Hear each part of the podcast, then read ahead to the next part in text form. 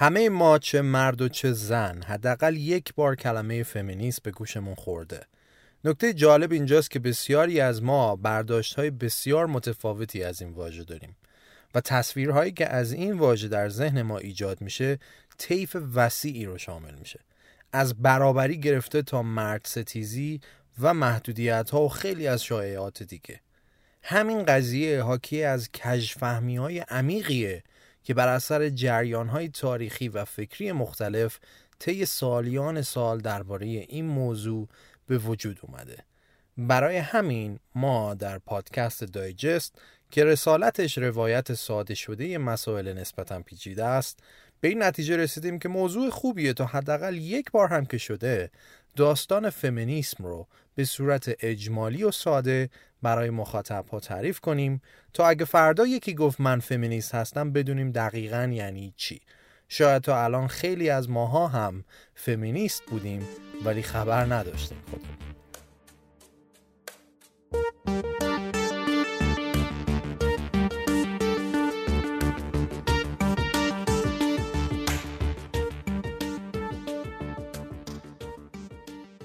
سلام من فرشاد محمودی هستم و این 28 مین قسمت از پادکست دایجست هست. پادکستی که مسائل نسبتا پیچیده دنیای اطراف ما رو به زبونی بسیار ساده برای شما تعریف می‌کنه. این قسمت در خرداد ماه 99 ضبط میشه.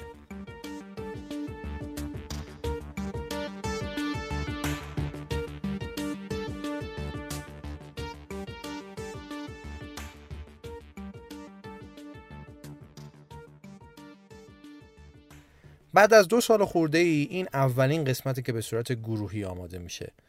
دوست عزیزی به اسم آقای علی نصراللهی تقریبا 98 درصد محتوای این قسمت رو آماده کرده. امیدوارم از این بعد بیشتر بتونیم از این کارها انجام بدیم که دایجست سریعتر بتونه برای شما محتوا آماده کنه.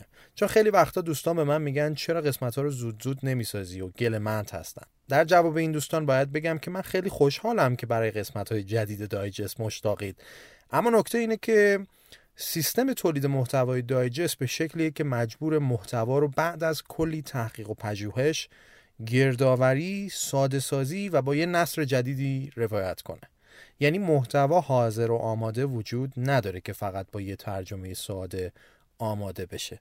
در حقیقت محتوا به نوعی تولید میشه و در دو سال و نیم گذشته من تمام این کار رو به تنهایی می‌کردم از پژوهش گرفته تا نگارش، ضبط، ادیت، نشر و خیلی از کارهای دیگه تازه همه اینها در کنار کار اصلی منه که اصلا ربطی به تولید پادکست نداره. هر پادکستی که من تولید کردم به صورت متوسط بین 70 تا 80 ساعت زمان برده. برای همینه که حداقل با منابع فعلی واقعا این امکان وجود نداره که سریعتر از این قسمت ها تولید بشن. مگر اینکه یواش یواش تیم سازی هایی از این دست شکل بگیره که بتونیم سرعت رو بیشتر کنیم. در آخر هم باید از شادی حسین نیا تشکر کنم که تمام متون قسمت های مختلف پادکست رو ویراستاری کرده و به صورت مقاله های رسمی در وبسایت دایجست قرار داده. که اگه حتی خواستید می‌تونید این مطالب رو بدون شنیدن پادکست به صورت مقاله وار هم مطالعه کنید. آدرس وبسایت هم digest.com هست. دایجست هم که می‌دونید با سه تا تی نوشته میشه. در ضمن اگر دوست داشتید که به صورت اختیاری و داوطلبانه از پادکست دایجست حمایت مالی کنید به قسمت حمایت از پادکست در وبسایت مراجعه کنید و اونجا یک قسمتی تعبیه شده برای این کار خب دیگه ببخشید مقدمه کمی طولانی شد دیگه بریم ببینیم که داستان فمینیسم چیه So I'm hyperventilating a little bit. If I fall over, pick me up because I've got some things to say.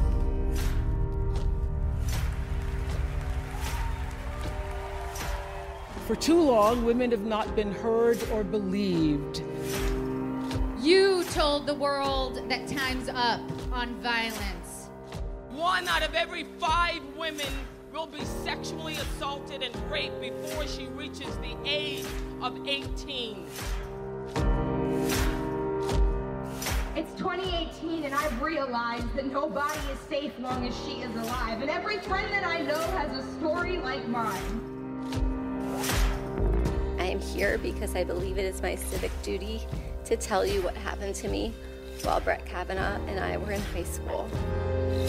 Larry, you do realize now that we, this group of women you so heartlessly abused over such a long period of time, are now a force and you are nothing. Here are the names of the women who died since International Women's Day last year The basic and fundamental human right of being able to participate in the choices for your future and that of your community. The involvement and voice that allows you to be a part of the very world that you are a part of. I know exactly who I am. برای شروع بحث بیایم نگاهی به واژه فمینیسم و ریشه این کلمه بندازیم. واژه فمینیسم در واقع یک کلمه فرانسوی که از ریشه لاتین فمینا به معنای جنس زن گرفته شده. کلمه فمینیسم اولین بار در قرن 19 برای توصیف یه مشکل پزشکی برای مردانی به کار رفت که ویژگی های زنانه داشتن یا در اصطلاح زننما بودند. این کلمه بعد از پیدایش جنبش احقاق حقوق زنان به زنانی اطلاق شد که دنبال حقوق برابر مرد و زن بودند. تا اون زمان تصور غالب این بود که حقوق انسانی کاملا مردانه است و زنهایی که دنبال حقوق برابرن ویژگی های مردونه دارند. پس با انتخاب واژه فمینیسم برای این زنها معنی این واژه از مردان زننما به زنان مردنما تغییر پیدا کرد. واژه فمینیسم به معنی امروزی خودش اولین بار توسط چارلز فوریه سیاستمدار و سوسیالیست فرانسوی در سال 1837 استفاده شد. از این تاریخ به بعد فمینیسم به معنای تلاش برای احقاق حقوق زنان و برابری حقوق زن و مرد به ادبیات جهانی وارد شد. با این تعریف فمینیسم به کسی گفته میشه که برای به دست آوردن حقوق برابر بین زن و مرد تلاش می‌کنه. به گفته فمینیست ها مهمترین مسئله فمینیسم نظام و جامعه مرد سالاره. به اعتقاد اونها در این نظام تمام ساختارهای اجتماعی، سیاسی، اقتصادی و غیره بر اساس برتری مردان بر زنان و تسلط بر زنها بنا شده. و این یعنی زنها در این جامعه اولویتی ندارند و شهروند درجه دو محسوب میشن. اما این باور از کجا نشأت گرفته شده؟ نظام مرد سالاری و این نگاه پست به زنها قدمتی به اندازه تاریخ داره. به طور کلی در طول تاریخ این نگاه دو خواستگاه متفاوت داشته. یکی سنت و دیگری مذهب. در تفکر یونان باستان زن به دلیل نوع خلقتش به غلط ضعیفتر و پستر شناخته می‌شد. اونا تصور می‌کردن چون آلت تناسلی مردها بیرونه پس رشد و خلقت کاملتری نسبت به زن داشته و از این جهت نسبت به زنها برتری دارن زنها در تفکر یونانیان تنها کالای جنسی بودند و فقط به خاطر به دنیا آوردن فرزندای قوی که پشتوانه دولت بودن به اونها افتخار می‌شد. حالا در مورد زنها در یونان باستان حرف زیاده که در این پادکست مجالش نیست. البته وقتی از تفکرات و باورهای یونانی حرف می‌زنیم منظورمون باورهای حاکم بر دولت شهر آتن به عنوان مهد تمدن اون دوران یونانه. هرچند که در سایر دولت شهرها هم وضعیت زنها آنچنان خوب نبود. در تفکر یونانی زنها افرادی سرد مزاج تلقی می شدن که به دلیل عادات ماهیانهشون خون دیر به مغزشون می‌رسه. پس قدرت تفکر و تصمیم گیری ندارن. این سنت و باور یونانی در مورد زنها حتی تا قرن 19 و 20 هم هنوز پا برجا بود. کاری نداریم که حالا هنوز هم هستن کسایی که همینطوری فکر می‌کنن. در آمریکا تصور می‌شد زنها از یک هفته پیش از قاعدگی تا پایان این دوره توانایی ذهنی کمتری دارند پس در این دوران باید از کارهای جدی و حیاتی من بشن که این مسئله ریشه در همین تفکر یونانی داره. فیلسوفای بزرگی مثل ارسطو هم تو آثارشون زنها رو موجودات ناقص الخلقه معرفی می‌کردن. ارسطو اعتقاد داشت که زنها از مردا پستر هستند ولی از بردگان بالاترن البته برخلاف ارسطو افلاتون که استاد ارسطوست قائل به برابری نسبی مرد و زن بود. اما تفکر ارسطویی تا قرون وسطا و حتی بعد از اون هم معتبر بود. در میون اسطوره ها و داستان های اساطیری یونان پاندورا به عنوان اولین زن خلق شده بر روی زمین شناخته میشه. از ماجرای خلقت پاندورا که بگذریم در داستانهای اساتیری اومده که به اون امر شده بود تا در یک جعبه یا یک کوزه رو هیچ وقت باز نکنه. اما اون از این دستور سرپیچی می‌کنه و در این جعبه رو باز می‌کنه. داخل این جعبه یا کوزه تمام مصیبت ها و بدبختی های دنیا حبس شده بودند که با این اشتباه پاندورا فرار کردند و جهان رو دچار مصیبت کردند. اصطلاح opening Pandora's box در زبان انگلیسی هم از همین جاست که نشد گرفته شده. بنابراین در تفکر یونان باستان اولین زن خلق شده به نام پاندورا عامل بدبختی دنیا معرفی میشه. پس داریم می‌بینیم که چطور تفکرات استورهی و فلسفی اون زمان رو جریانهای فکری که مبنی بر برتر بودن مرد بود تأثیر میذاشتن. دیدگاه دومی که زنان رو موجوداتی پستر و ضعیفتر از مردان معرفی کرد باورها و تفاسیر غلط دینی و مذهبی بود که در تاریخ بشر رسوخ کرده. مثلا در تفکر مسیحی و یهودی با استناد به کتب مقدس و روایات موجود به اشتباه و با تفسیر غلط زن رو موجودی پایین تر از مردان معرفی می کردن. در کتاب عهد عتیق و عهد جدید دو روایت در مورد خلقت زن و مرد وجود داره که تعبیر اشتباه از هر دوی این روایات بیانگر ضعف زنانه اولین روایت میگه که زن از دنده چپ مرد خلق شده و اون رو اینگونه تعبیر می‌کنن که اولویت اول خدا برای آفرینش انسان جنس مذکر بوده. در روایت دوم گفته شده که آفرینش زن تنها برای سرگرم کردن مرد بوده و تفسیر اون اینه که زن اصلا جنبه معنوی نداره. در تفکرات غلط مذهبی همچنین با استناد به داستان اخراج آدم از بهش زن رو عامل انحراف آدم و اخراجش می‌دونن. و این باور باعث شده تا زنها به افسونگری متهم بشن. طبق این باور شیطان در شکل یک مار اول موفق به فریب حوا میشه تا اونها از میوه درخت ممنوعه بخورن و انسان هم از بهشت اخراج میشه. و اینطور شد که زن عامل تمام بدبختی های بشر معرفی شد.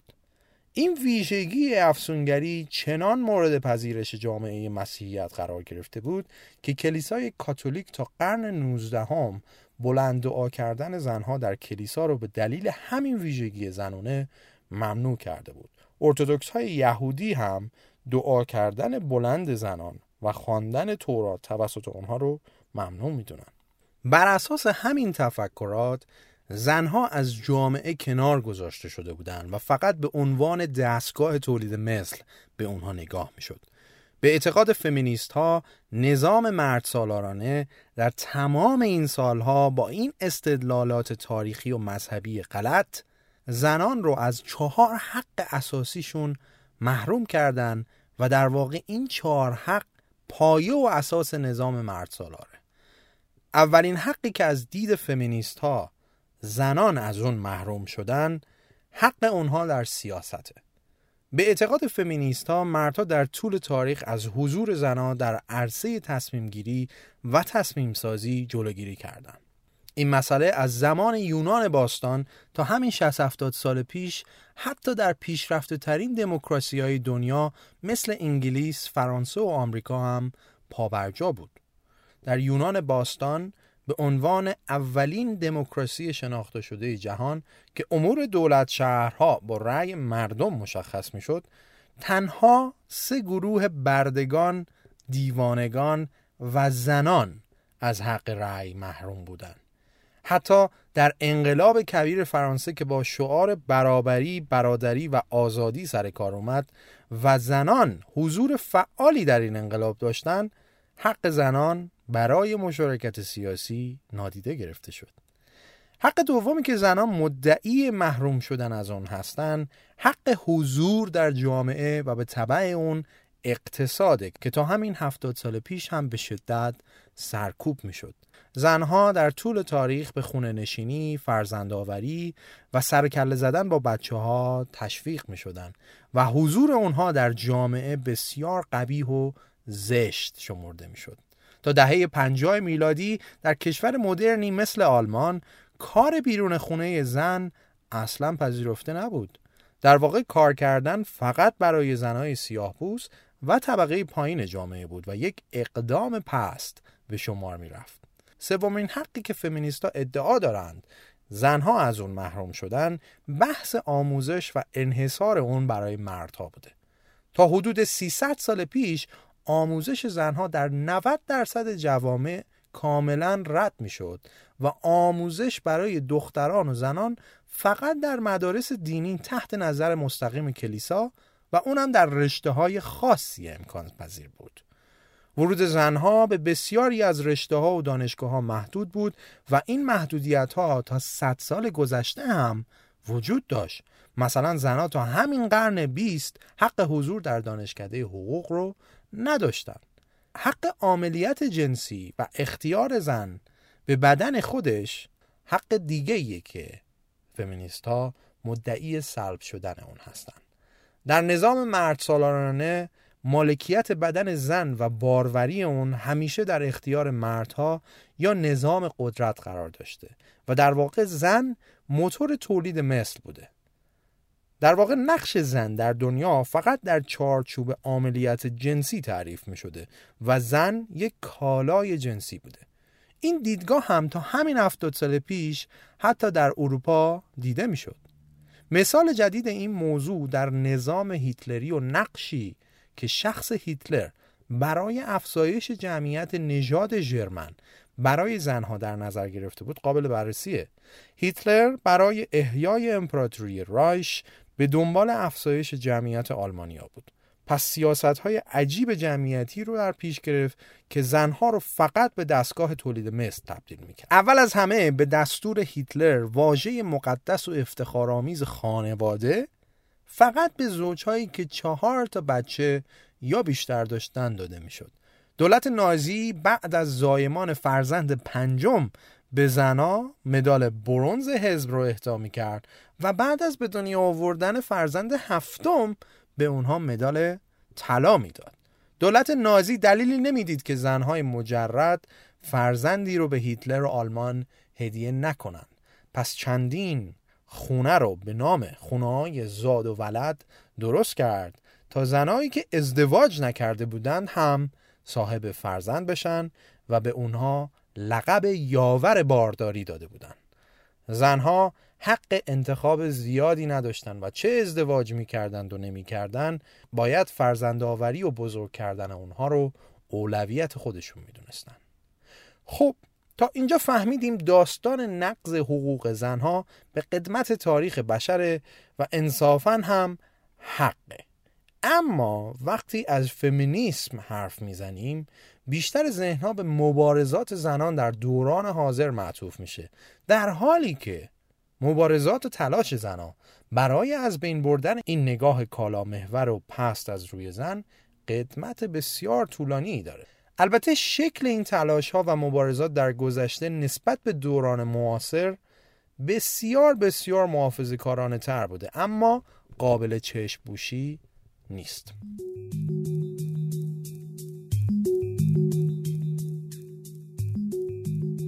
اسپانسر این قسمت از پادکست دایجست اپلیکیشن بنتوه.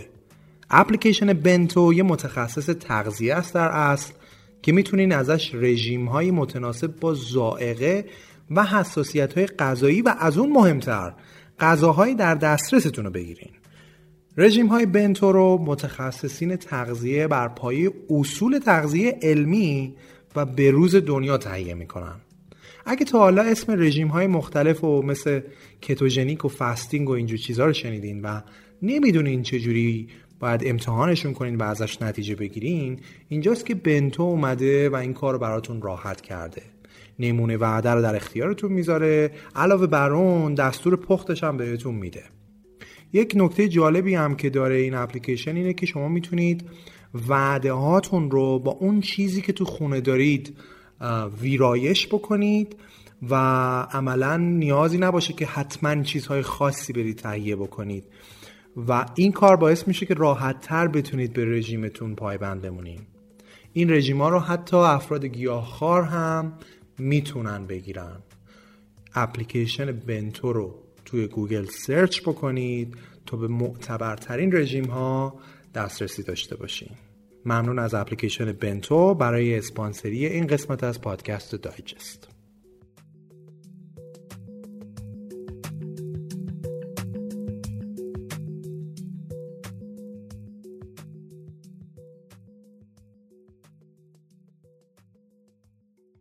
برای رسیدن به اولین مبارزه و در واقع تلاشی که زنها برای احقاق حقوق خودشون داشتن باید به دوران ابتدایی ظهور مسیح و قرون وسطا سفر کرد. یکی از اولین تلاش هایی که زنان در تاریخ غرب به ثبت رسوندن به دوران ظهور مسیح برمیگرده. ساختار برابری که مسیح و دین جدیدش برای زنها به ارمغان آورد باعث شد تا در اوایل دوران ظهور مسیح زنها بیشتر از مردها به مسیحیت گرایش داشته باشن این گرایش زنها به دلیل حق انتخابی بود که مسیحیت برای ازدواج کردن یا نکردن به زنها می‌داد. در واقع یک زن مسیحی می‌تونست برخلاف جریان غالب اون زمان که زن وسیله تولید مثل بود و باید ازدواج می‌کرد برای خودش حق انتخاب داشته باشه. در این دوران خیلی از قدیس های مسیحی و کسایی که در راه گسترش مسیحیت تلاش کردند از زنها بودند. این اقدام اونها در انتخاب مسیحیت و آزادی ازدواج کردن یا نکردن شاید جز اولین تلاش های زنان در تاریخ به شمار میره که سیستم مرد سالار رو دچار تنش کرد. با این وجود این تلاش ها با نفوذ امپراتوری روم به کلیسا و به رسمیت شناختن دین مسیحیت توسط کنستانتین پادشاه امپراتوری روم شرقی شکست خورد. به این ترتیب کلیسا مثل بقیه نهادهای اجتماعی به دست مردها افتاد و حضور زنان در این عرصه یواش یواش کم شد. البته بعد از این دوره هم زنایی که نمی‌خواستن به زور ازدواج کنن یا دنبال تحصیل بودن به استخدام کلیسا و سومعه در می اومدن که شیوهی برای فرار از اجبار و تحت فشار قرار دادن زنان بود. قرون وسطا که به معنی قرون میانیه به فاصله بین قرون چهارم تا چهاردهم میلادی گفته میشه. در این دوران کلیسای مسیحی قدرت بسیار زیادی در اروپا داشت و محدودیت های زیادی برای تمام بخش های جامعه در نظر گرفته بود. به همین دلیل این دوران به دوران تاریکی هم معروفه. در قرون وسطا و همزمان با دوره‌ای که زنان برای نافرمانی از دستورات و ساختار نظام حاکم به کلیسا پناهنده می اسم یک زن آلمانی بیشتر از همه می درخشید هیلدگارد. هیلدگارد در این دوران به عشق سوادآموزی به صومعه کلیسای بندیکتن آلمان پناه آورد. در دورانی که زنان حتی راهبه ها از نوشتن و سخن گفتن نه شده بودند جایگاه علمی هیلدگارد به حدی رسیده بود که با خود پاپ مکاتبه شخصی می‌کرد. و از اون برای نوشتن کتاب و آثارش اجازه گرفته بود. هیلدگارد در کلیسای مسیحیت به جایگاهی رسید که به یکی از اولین زنان قدیس در کلیسای مسیحیت تبدیل شد. سبک زندگی هیلدگارد این اعتماد به نفس رو به زنان داد که با تلاش و کوشش می‌تونن به جایگاه بالایی برسن و به شکل غیر مستقیم باورهایی که مردها در مورد زنها ساخته بودن رو زیر سوال برد. از دیگر زنان شاخصی که در دوران قرون وسطا خلاف ساختارهای مرد سالارانی اون دوران حرکت کرد می‌تونیم به ژان دارک اشاره کنیم. دختری که تونست توی اون دوران و با شرایط سخت زندگی زنها به رهبری نیروهای فرانسوی در جنگ با انگلیسیا برسه. داستان نوجوانی ژاندارک با افسانه های مختلفی ترکیب شده و بسیاری مدعی که ژاندارک با بعضی از قدیس های معروف مسیحیت مثل میشل قدیس، کاترین و مارگارت مقدس ارتباط داشته. طبق این افسانه ها ژاندارک از طرف این قدیس ها معمول میشه تا فرانسه رو نجات بده. در آخر ژاندارک توسط نیروهای طرفدار انگلستان دستگیر و به جرم ارتداد محاکمه میشه. اتهام های وارده به ژاندارک شامل اصرار به دریافت الهام از قدیسین مسیحی پوشش مردانه و همچنین اقدام اون به فرار از زندان بود. جلسه محاکمه ژاندارک با دفاع تمام قد خودش از خودش و صحبتهای آتشی این زن جوان نقطه عطفی در تاریخ مبارزات زنان محسوب میشه. صحبتها و دفاعیات ژاندارک به عنوان یک زن تا اون روزگار بی نظیر بود. بعد از قرون وسطا تاریخ مبارزات فمینیستی در غرب که مهد فمینیسم به دوران رونسانس می‌رسه در رونسانس مبارزه زنان به شکل کاملا نامحسوس با تلاششون برای داشتن حق تحصیل و آموزش شروع میشه در طول این دوران علا رقم در هم شکسته شدن اقتدار کلیسا و آغاز آموزش و علوم مختلف در دانشگاه ها باز هم درهای مدارس و دانشگاه ها به روی زنان بسته بود. با این وجود در این دوران هم زنانی بودند که جون خودشون رو برای علم آموزی به خطر مینداختند زنان بسیاری که بعدا جزو مفاخر ادبی این دوران شدن به هر شکلی که بود به مبارزه علیه این تبعیض می پرداختن. آنا ماریا فان شورمن در قرن 17 هم با مخفی شدن در کمدهای رختکن کلاس های دانشگاه اوترخت درس می‌خوند. یه سری دیگه از زنها مثل کنسپیسیون آرنال در اسپانیا هم با ظاهر مردونه به مدارس و دانشگاه می‌رفتن. در این دوران الیزابت کری باچای فراوانی رو به خدمتکارای خودش می‌داد تا دور از چشم مادرش برای اون شم بیارن و اون شبها بتونه مطالعه کنه البته زنها و دختران طبقه اشراف یا توسط پدرانشون آموزش داده می شدن و یا وقتی معلم خصوصی برادرهاشون به خانه می اومدن آموزش می دیدن. این زنهای اشرافی تونستن در مسائل ادبی و هنری بدرخشن و تحسین بزرگان علمی و سیاسی رو جلب کنن. در ایتالیای قرن 16 هم زن نمونه فقط مادر و همسر خوبی نبود بلکه یک ادیب توانمند هم بود و این تغییر دیدگاه در شرایطی بود که باز هم زنان از مدرسه و دانشگاه محروم بودند.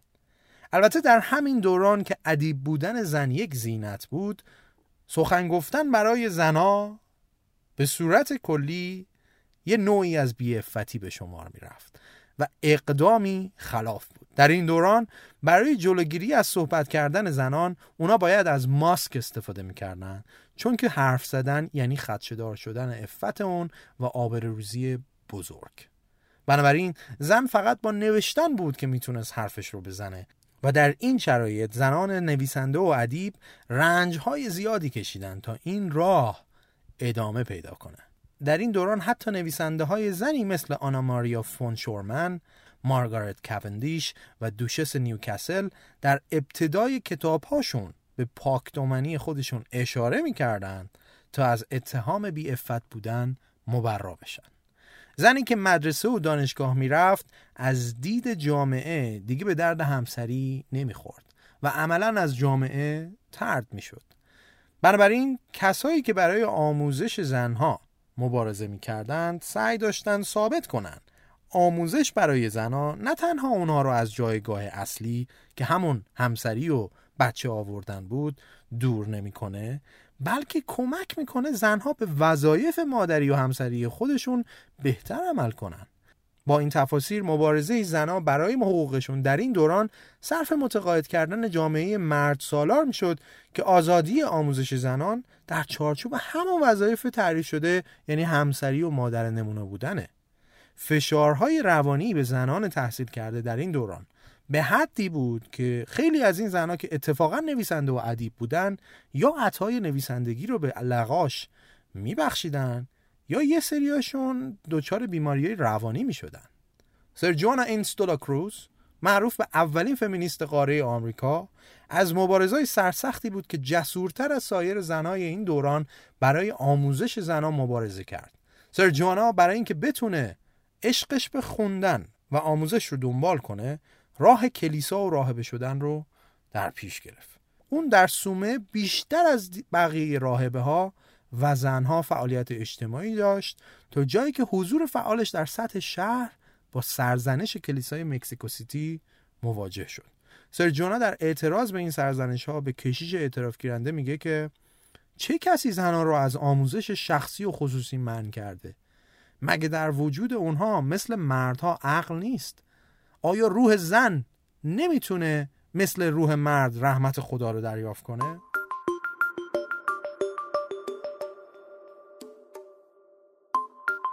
در اواخر قرن 18 هم فضای منفی که علیه درس خوندن زنها وجود داشت یواش یواش یک کمی بازتر شد و زنای عادی به یه شرط می‌تونستن به مدرسه برن اونا باید حمایت یک اشرافزاده یا روشنفکر رو جلب می‌کردن تا بتونن به مدرسه برن این قانون عرفی باعث شد تا تعداد زنای تحصیل کرده رشد چشمگیری پیدا کنه از این دوران بود که اجتماعات و محافل علمی و ادبی زنا در فرانسه و انگلیس نقش پررنگی به خودشون گرفتن و زنها به شکل محدودی به اجتماع راه پیدا کردند.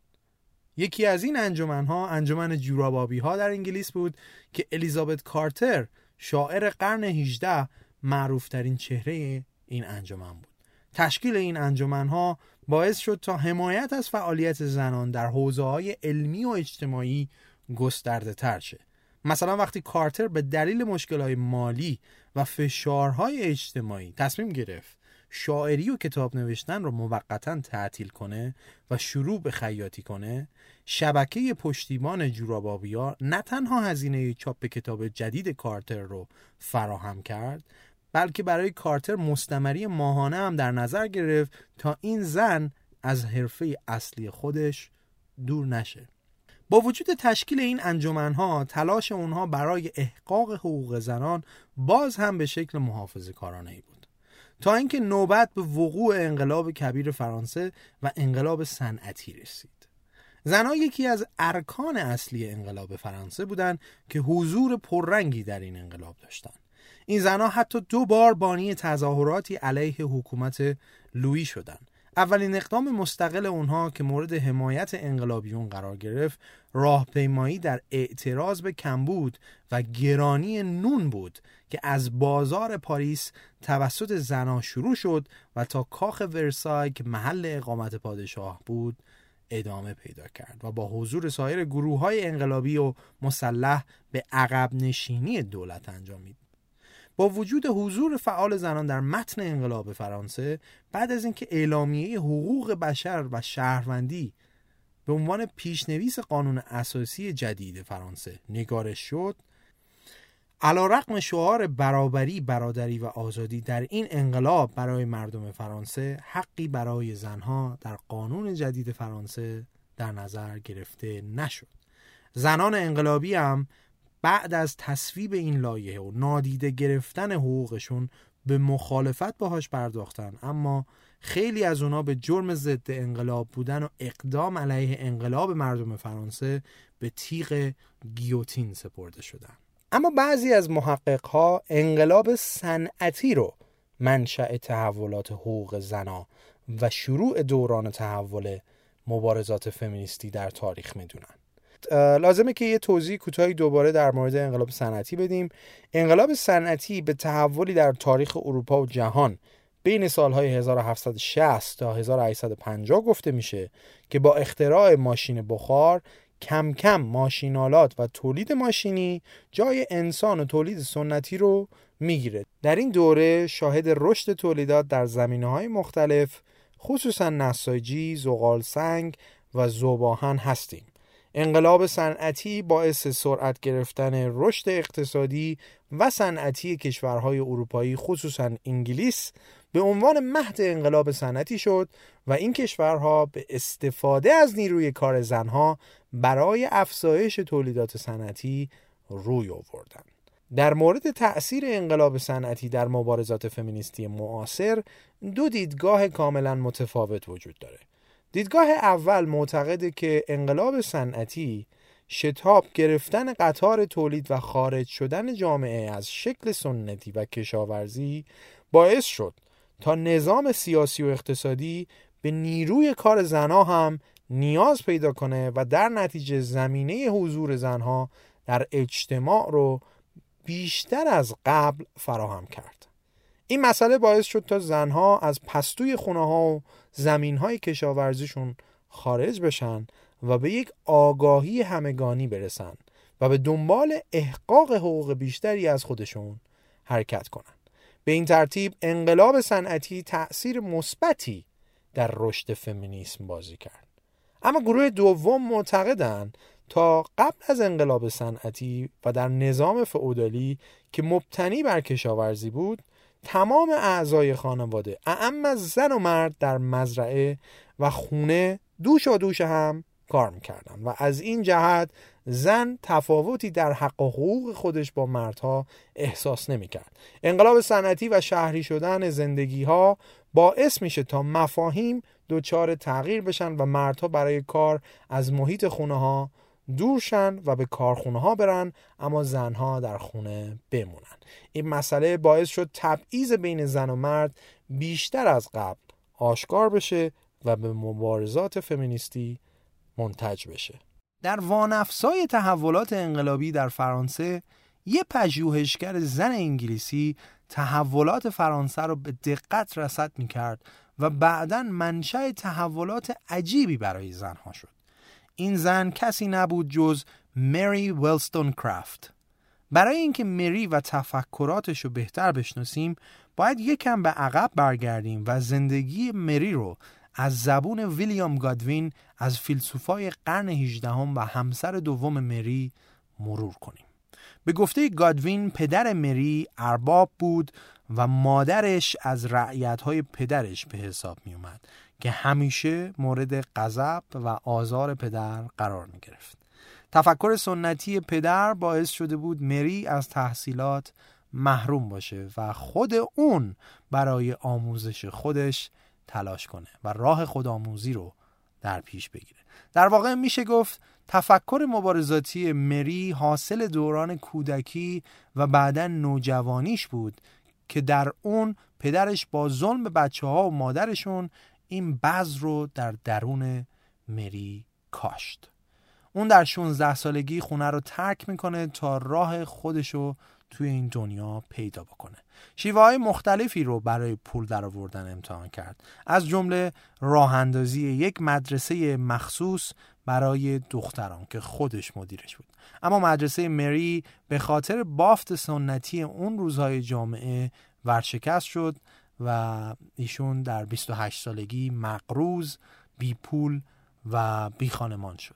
انقلاب فرانسه در سال 1789 برای مری در لندن مثل زلزله بود.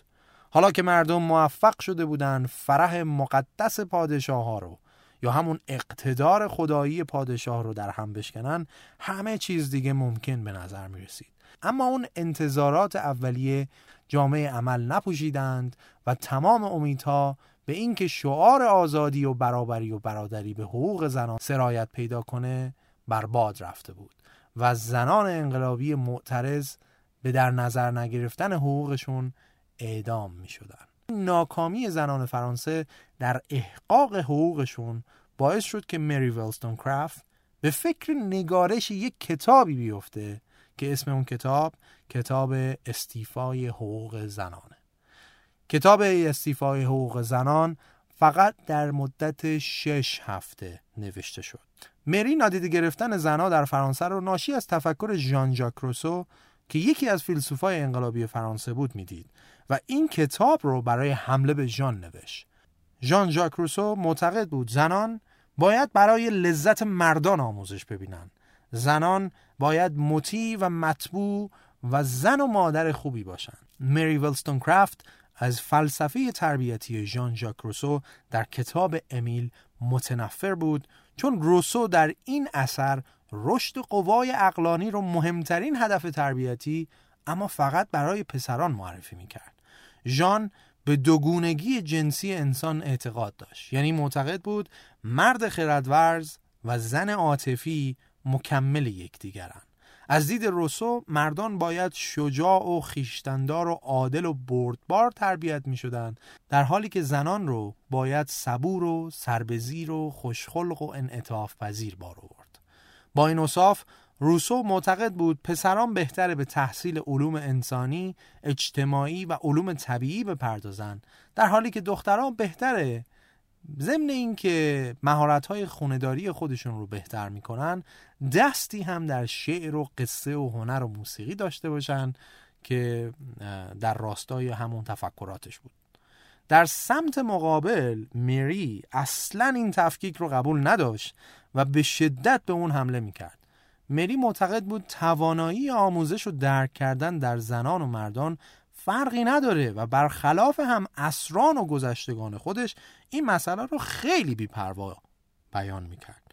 مری در رد نظر آموزشی دختران و پسران ژان ژاک روسو می نویسه زنان تعلیم می بینن بردگان خانگی مطلوبی باشند و جامعه در ظاهری مبدل با زنجیری ابریشم نما به زنان رشوه میده تا تحمل کنن و حتی عاشق بردگی شوند. زنا هم باید در حوزه های تخصصی تر علمی مثل پزشکی و حتی سیاست ورود کنند تا این تابو شکسته بشه. این ایده مری در سال 1867 با ورود اولین زن انگلیسی به رشته پزشکی تحقق پیدا کرد. این شجاعت مری باعث شد تا اون هم مثل باقی زنان آزادیخواه با موجی از تهمت ها مواجه بشه. یکی از نمایندگان مجلس انگلیس در اون دوران مری رو کفتار دامنپوش معرفی می‌کنه. زندگی ماری هم البته همواره دستاویزی برای حمله مخالفان حقوق زنان به اون و طرفدارانش بود. مری به دلیل عشق به همسر اولش و ترد شدنش توسط اون که آمریکایی اصل بود دو بار خودکشی کرده بود. به همین دلیل منتقدای مری با خوشحالی به این نکته اشاره می‌کردند که زنی که کتاب استیفای حقوق زنان رو نوشته و به شدت طرفدار استقلال زنان از مردان بوده خودش به توصیه خودش عمل نکرده و حتی دو بار به خاطر عشق به یک مرد خودکشی کرده.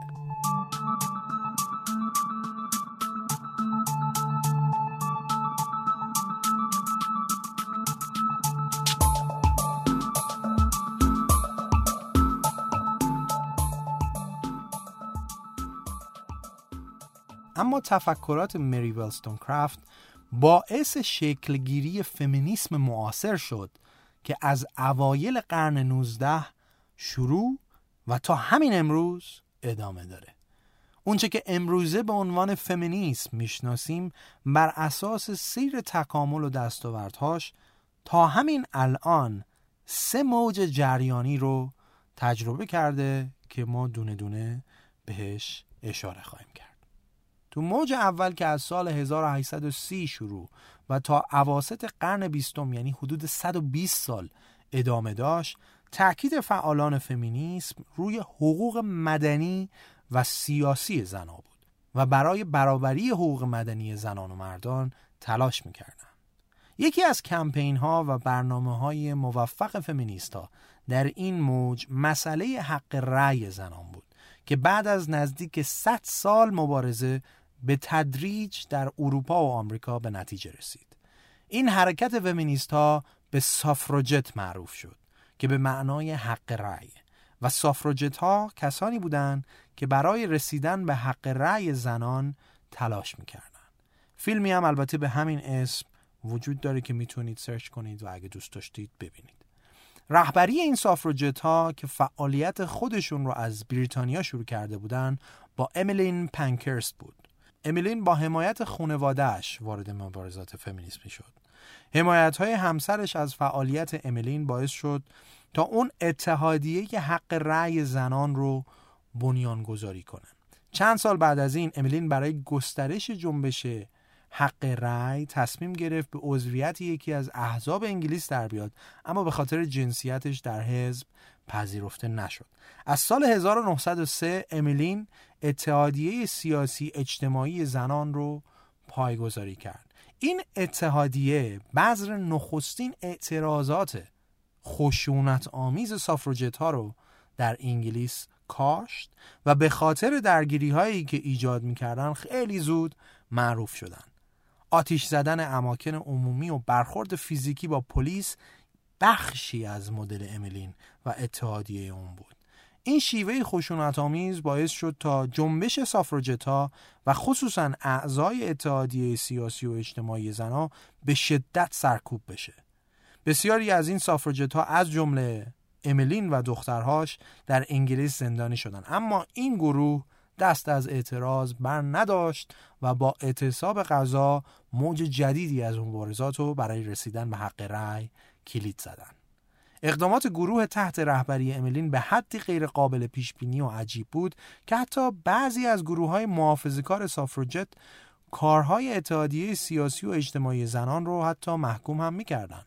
اما در نهایت امیلین قبل از مرگش روزی که زنها همراه مردها پای صندوق رای برن رو به چشم دید.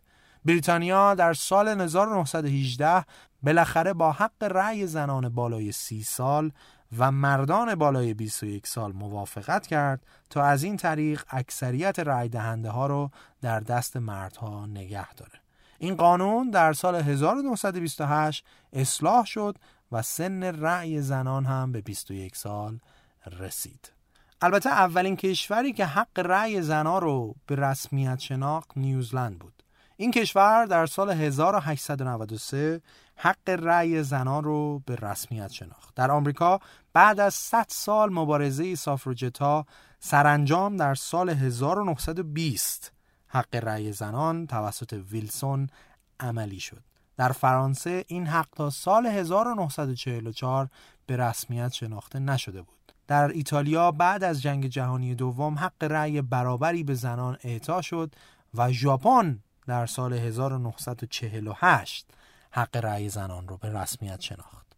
البته موج اول فقط در حق رأی خلاصه نمیشه و حقوق دیگر زنها مثل حق طلاق، حق مالکیت، حق استخدام برابر و مزایای کاری برابر رو هم شامل می شد اما این حقوق به اندازه حقوق سیاسی مورد توجه قرار نگرفت. اگر از یک زاویه دیگه نگاه کنیم فعالیت زنها برای حقوق برابر در موج اول به تغییر ساختارهای قانونی و تغییر مقررات ضد زن معطوف بود. فعالیت های فمینیسمی به دلیل بروز دو جنگ جهانی و وضعیت بد اقتصادی بیشتر کشورهای دنیا با یک وقفه طولانی مواجه شد و با فروکش کردن آتیش جنگ جهانی دوم و عادیتر شدن شرایط دوباره از سر گرفته شد. شروع این فعالیت ها از سال 1960 به بعد به موج دوم فمینیسم مشهور شد. موج دوم این جریان بعد از برداشته شدن تقریبی محدودیت های سیاسی زنها در کشورهای مختلف به سایر محدودیت های زنها مثل محدودیت های فرهنگی اجتماعی اقتصادی اونا تاکید می‌کرد. محدودیت های مثل کار کردن در جامعه، فرصت های برابر شغلی، دستمزد برابر مردان و زنان و استقلال باروری و جنسی زنان. در واقع موج دوم فمینیستی با تاکید بر تغییر باورهای اجتماعی و همچنین پیگیری مطالبات باقی مانده از موج اول بود که شکل گرفت. در واقع موج دومی ها به نابرابری های غیر رسمی تر تاکید داشتند تا نابرابری های رسمی که موج اولی ها دنبالش بودند. سیمون دوبوار معروفترین نظریه پرداز موج دوم فمینیسم محسوب میشه. به اعتقاد دوبوار بخش اعظمی از نابرابری هایی که به زن تحمیل میشه نانوشته است و صدها یا شاید هزاران ساله که در جامعه و فرهنگ جوامع بشری رسوخ کرده. این نظریه پرداز در کتاب جنس دوم به این باور عمومی و تاریخی که زن همیشه پایین دستتر از مرده انتقاد می‌کنه و راه نجات زنان رو در این می‌دونه که این باور که مرد کنشگره و زن کنش پذیر رو باید برهم زد. دوبوار میگه از بد و تولد که جنسیت بچه مشخص میشه رفتار تبعیض آمیز علیه دختران به صورت خواسته یا ناخواسته شروع میشه و دختر به خاطر جنسیتی که داره محدود میشه. مثلا برای دختر عروسک می‌خرن که با اون بازی کنه و مادر بودن رو بیاموزه. اما پسر بچه ها در انتخاب نوع تفریحشون آزادانه عمل می‌کنن.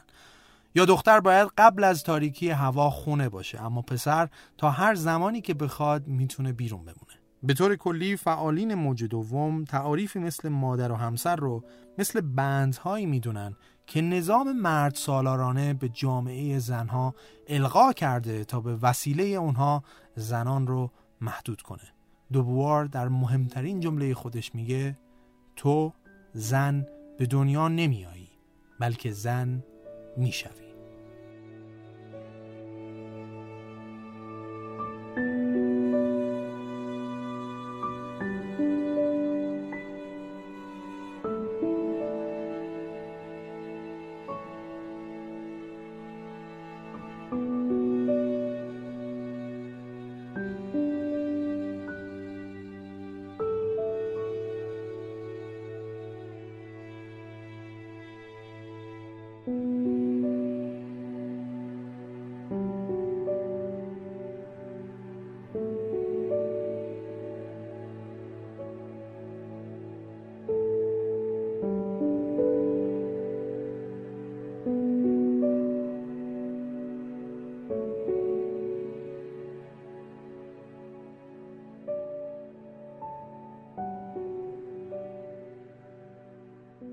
همزمان با اوجگیری موج دوم فمینیسم شاهد تشکیل جنبشی تحت عنوان انقلاب جنسی در غرب هستیم که مدل سنتی رفتارهای جنسی و عاطفی رو به چالش می‌کشید.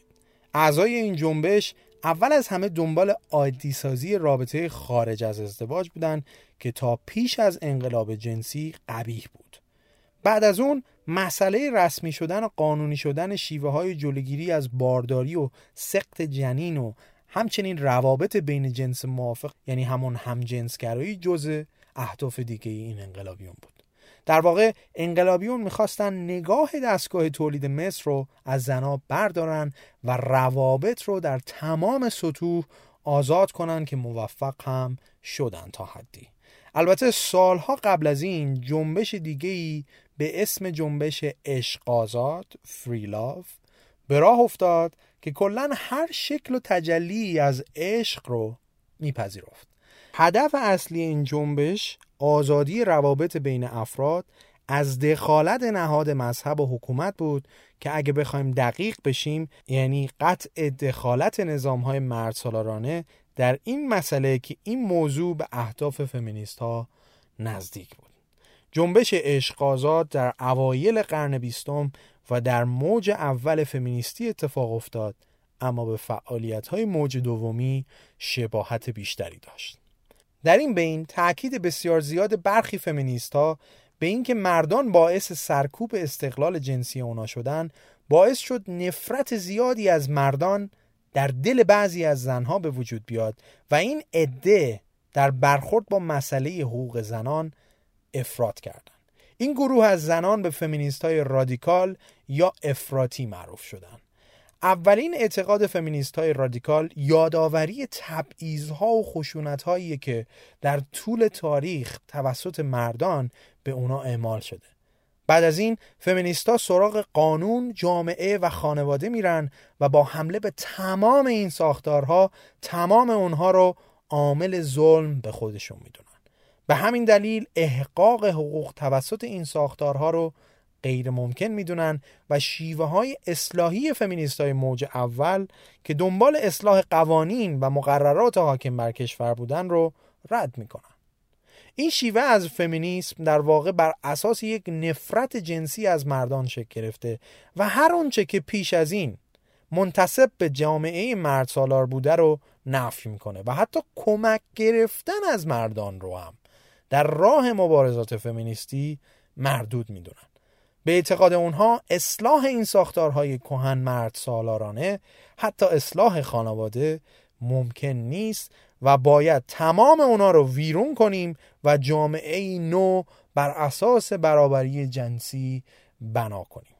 فمینیست های رادیکال مردان رو از نظر زیست شناسی خشن و موجوداتی سلطجو می‌دونن که به طور طبیعی میل به اعمال خشونت علیه زنان دارن. در نتیجه اگه یه جای دیدید یه فمینیستی داره از مردها با نفرت صحبت می‌کنه این رو یعنی با خودش داره میگه من فمینیست هستم شما بدونید که ایشون فمینیست نیست و این فمینیست رادیکاله این فمینیست افراتیه فمینیست به معنی مرد ستیزی نیست.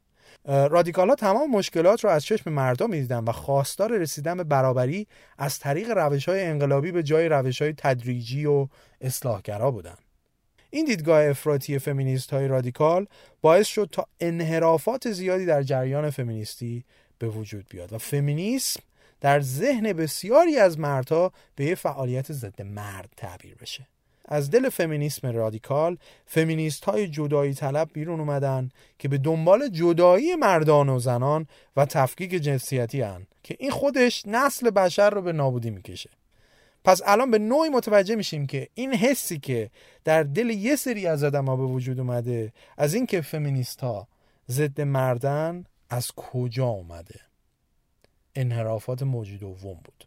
به دنبال همین قضیه دست گذاشتن فمینیست های موج دوم روی ارزش های خانوادگی و جامعه باعث شد تا گروه های زیادی علیه فمینیست ها شکل بگیرن که بخش مهمی از اونها گروه حامیان حقوق مردها و اخلاق در جامعه بودند که باور داشتن فمینیست ها موجوداتی مرد ستیزن این اتفاقات باعث شد تا جنبشی تحت عنوانه ضدیت با فمینیسم شکل بگیره. آنتی فمینیست ها میگن فمینیسم تفاوت های طبیعی بین جنسیت ها رو نفی می‌کنه و تلاش می‌کنه مردم رو علیه گرایش های زیستیشون تغییر بده. آنتی فمینیست ها میگن فمینیست با وجود ادعای حمایت از برابری به مسائل حقوق منحصر به مردها بیتوجهی می‌کنه. گروه دیگری معتقدن که جنبش فمینیستی به هدف خودش رسیده و حالا با استفاده از حقوق و معافیت های ویژه مثل بورس های فقط زنانه تبعیض مثبت و سهمیه های جنسیتی دیگه حالا خواهان جایگاه بالاتری برای زنها نسبت به مرد هاست. که همونطور که گفتیم این دسته از فمینیسم به فمینیست های جدایی طلب و برتری طلب معروف شدن و حاصل همین موج دوم بودن. البته فعالیت های آنتی فمینیسم از زمان پیدایش موج اول فمینیسم شروع شده بودند و در اولش گروه های مذهبی و سنتگرا مخالفش بودند اما در موج دوم گروه های زیادی حتی بعضی از خود زنان به آنتی فمینیستا پیوستن. حتی این کجفهمی های بسیاری که در تعریف واژه فمینیسم و فمینیست رادیکال وجود داره باعث شده که طبق یه بررسی تو آمریکا فقط 32 درصد زنان خودشون رو فمینیست بدونن با اینکه ممکنه خیلی یا حتی 100 درصدشون اعتقاد به حقوق برابر داشته باشن Today we are launching a campaign called He for She. I am reaching out to you because we need your help. We want to end gender inequality. And to do this, we need everyone involved. This is the first campaign of its kind at the UN. We want to try and galvanize as many men and boys as possible to be advocates for change. And we don't just want to talk about it, we want to try and make sure that it's tangible. I was appointed as Goodwill Ambassador for UN Women six months ago. And the more I've spoken about feminism, the more I have realized that fighting for women's rights has too often become synonymous with man hating.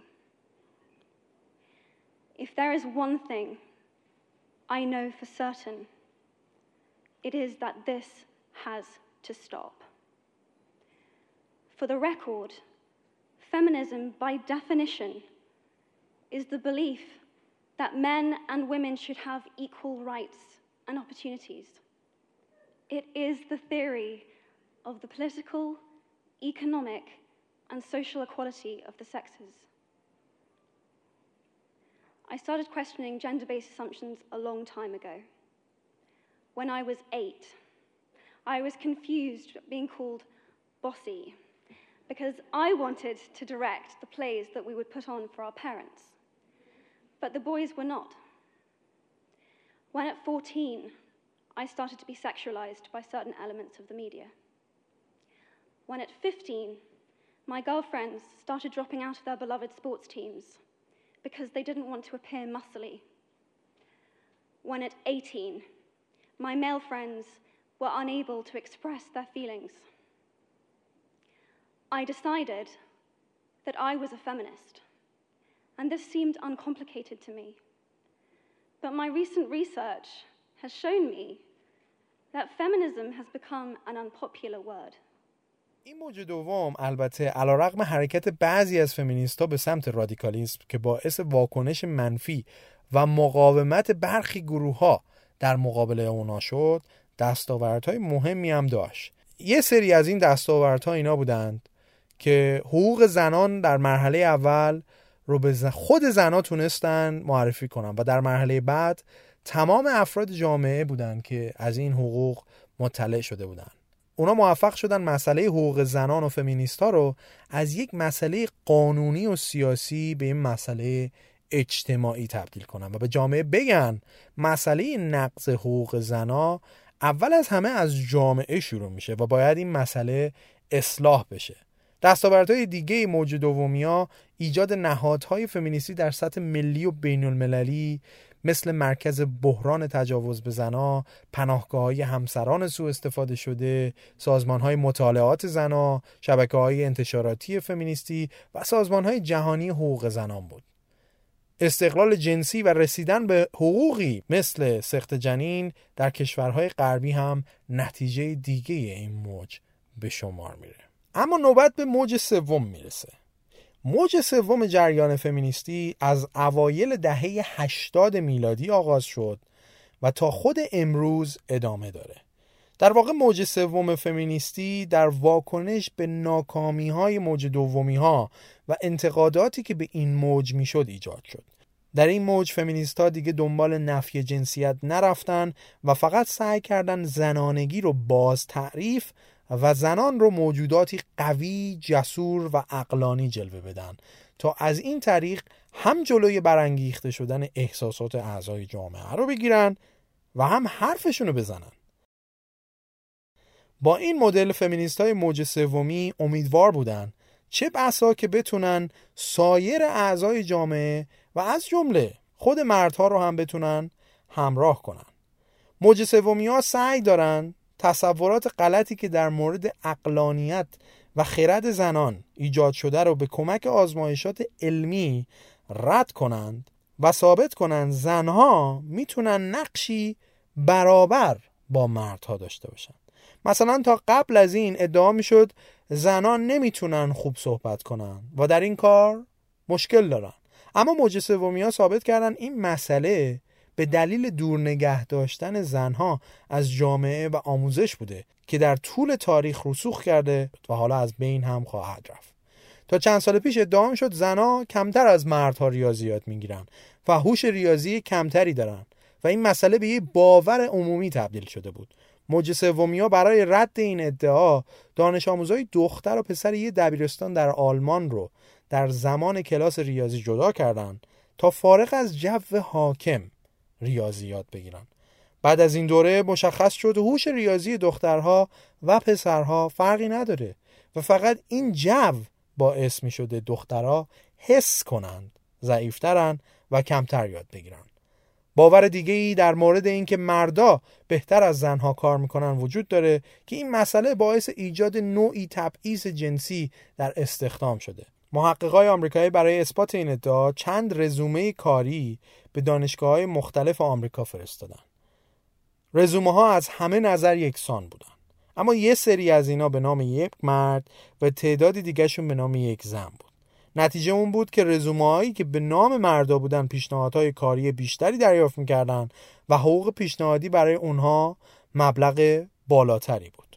اما مهمترین باوری که موج سومی ها زیر سوال بردن ضعیف بودن زنها نسبت به مرداست این باور ناشی از تفاوت بافت مایچه‌ای مرد و زنه. اما در واقع زن در مقابل بسیاری از بیماری های ژنتیکی مثل دیستروفی ماهیچه‌ای و هموفیل مقاومترن.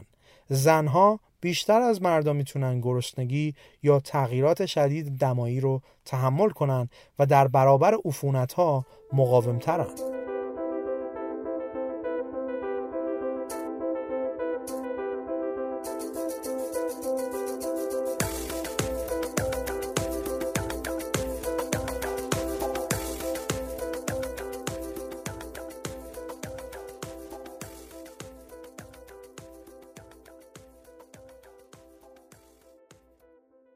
از طرفی موج سومیا معتقدند شرایط تمام زنها در کشورهای مختلف و حتی یک جامعه یکسان نیست و با توجه به این وضعیت باید شیوه مبارزاتی هر گروه از زنها فرق داشته باشه مثلا در عربستان که تا همین چند وقت پیش برای حق رانندگی و داشتن گواهینامه می جنگیدن نسخه مبارزاتی متفاوت تری نسبت به کشورهای آزادتر نیاز دارند. یا زنای سیاه پوست آمریکایی نسبت به زنای سفید پوست آمریکایی شرایط متفاوت تری در جامعه دارن و شیوه مبارزاتی اونا فرق داره. در واقع جغرافیا نژاد دین و چندین معلفه دیگه در نحوه مبارزات فمینیستی متفاوته. این دیدگاه باعث پیدایش اکوفمینیست شد که دو نمونه از مهمترین اونها فمینیسم اسلامی و فمینیسم سیاهه. فمینیست های اسلامی معتقدند در دین اسلام فرقی بین زنا و مردها وجود نداره و طبق آیات قرآن تنها عامل برتری انسانها نسبت به هم ایمان اونهاست. بنابراین تمام تبعیض هایی که با اسم دین و تاکید بر روایات نسبت به زن اعمال میشه از پایه و اساس رده این فمینیستا راه احقاق حقوق زنان رو در بازگشت به اسلام اولیه و قرآن می‌دونن و هر قرائتی که مردان رو بر زنان برتر می‌دونه باطل می‌دونن. یا مثلا فمینیسم سیاه توسط زنای سیاه پوست ایجاد شده که این مدل فمینیسم معتقده که مسئله زنای سیاه پوست فراتر از سایر زنانه چون که اونها در طول تاریخ یه تبعیض دیگه هم به دوش کشیدن و اون سیاه پوست بودنشونه. حقوق این زنها به خاطر نجات پرستی سفید پوستا بیشتر از زنهای دیگه پایمال شده.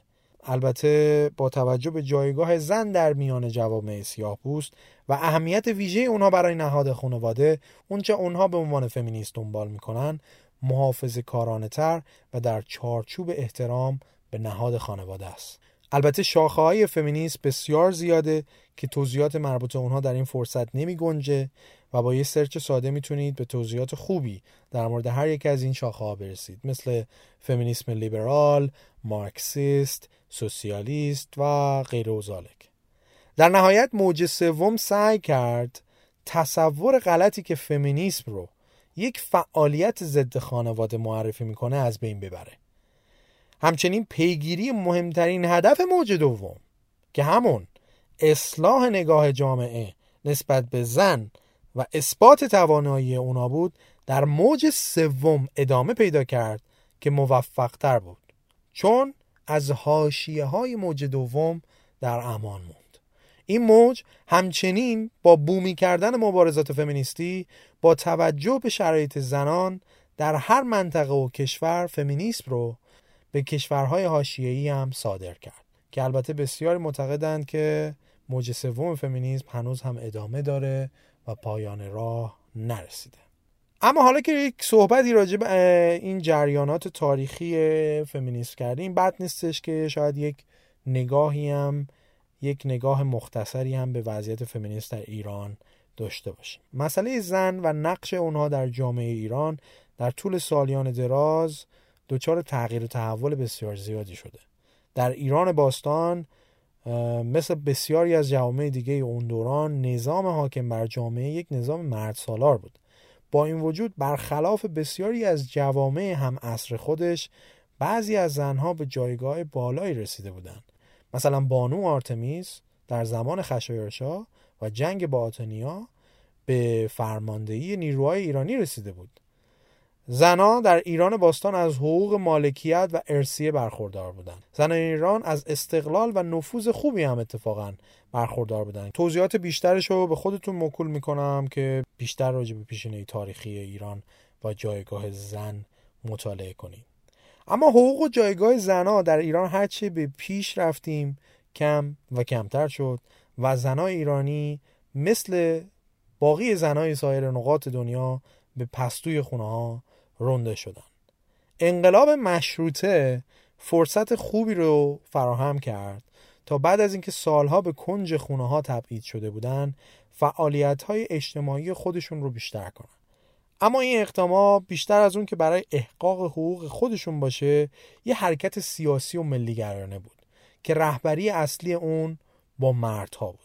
البته زنای ایرانی مثل همتاهای فرانسوی خودشون از احقاق حقوقشون از طریق انقلاب نصیب موندن و قانون اساسی مشروطه نه تنها حقی برای اونها قائل نشد بلکه زنها دوباره از حق رأی محروم شدند. با این حال مهمترین دستاورد مشروطه برای زنها بازتر شدن فضا و تشکیل سازمانهای زنانه بود. در این دوران سازمانهای مخفی زنانه زیادی ایجاد شدند که البته بخش زیادی از اونها مثل انجمن مخدرات وطن بیشتر از اون که دنبال حقوق زنا باشه دنبال مبارزه با استعمارگرای انگلیس یا روس یا احیای مشروطه بوده. انجمنهایی مثل انجمن حریت نسوان یا همون انجمن آزادی زنان هم در کنار مشروطه و فضای ایجاد شده در اون دوران دنبال حقوق زنان بودن. آشنایی زنان با آداب معاشرت تشویق اونها به حضور در جامعه و دادن اعتماد به نفس به زنان که سالها تحت سرکوب بودن از اهداف اولیه انجمنهایی مثل انجمن حریت نسوان بود. زنان ایرانی بعد از این دوران هم به مبارزه برای احقاق حقوق خودشون ادامه دادن و در نهایت در سال 1341 و در طرحی موسوم به انقلاب سفید به حق رأی رسیدن. اما دقدقه های اونا برای معرفی جایگاه اصلی زن به جامعه ادامه داشته و داره که البته دستاوردهای مهمی هم داشته. اما تا سر منزل مقصود خودش فاصله هنوز زیاد داره. سخن آخر اینه که همونطور که متوجه شدیم فمینیسم در معنای کلی اون اصلا به معنای مرد ستیزی یا اختلاف افکنی بین زنها و مردها نیست بلکه تلاشی برای احقاق حقوق از دست رفته زنها در طول تاریخه. البته ممکنه رفتار غلط برخی فمینیست های افراطی و رادیکال باعث برداشت های غلطی شده باشه. اما تفکیک بین این جریانات خیلی مهمه و مهمتر از بازی با این واژه ها تلاش برای احیای حقوق زن هاست این آگاهی بخشی به زنان در مورد حقوقشون و همچنین به کل جامعه هنوز هم ادامه داره و جزو برنامه های فمینیست های معاصره. مسائلی مثل خشونت علیه زنها مثل همین خشونت علیه زنها در خانه که در دوران کرونا حتی تشدید شد و آزارهای جنسی جز مهمترین دقدقه های امروز فمینیست ها محسوب میشه. جنبش های مثل افشای آزارهای جنسی توسط زنایی که به اونا تعارض شده از فعالیت های معاصر فمینیست ها محسوب میشه که به خاطر مطرح شدن اسم چندین سیاستمدار و هنرمند سر زیادی هم به پا کرده. همین کمپین میتو یکی از این نمونه هاست. خلاصه که این تلاش و مبارزه کماکان وجود داره و امیدواریم روزی برسه که در دید تمام انسان ها هر دو جنس مرد و زن برابر باشن و کسی خودش رو برتر از اون یکی ندونه. شاید یکی از کارهایی که در همین راستا می‌تونیم انجام بدیم تلاش برای افزایش آگاهی حتی به شکل همین یک ساعت وقتی که شما گذاشتید. پس اگه فکر می‌کنید که با اشتراک گذاشتن این یک ساعت با بقیه آگاهی اونها رو هم افزایش می‌دید حتما این کار رو انجام بدید. چرا که شاید حداقل کاریه که ما به عنوان انسان مسئول می‌تونیم انجام بدیم.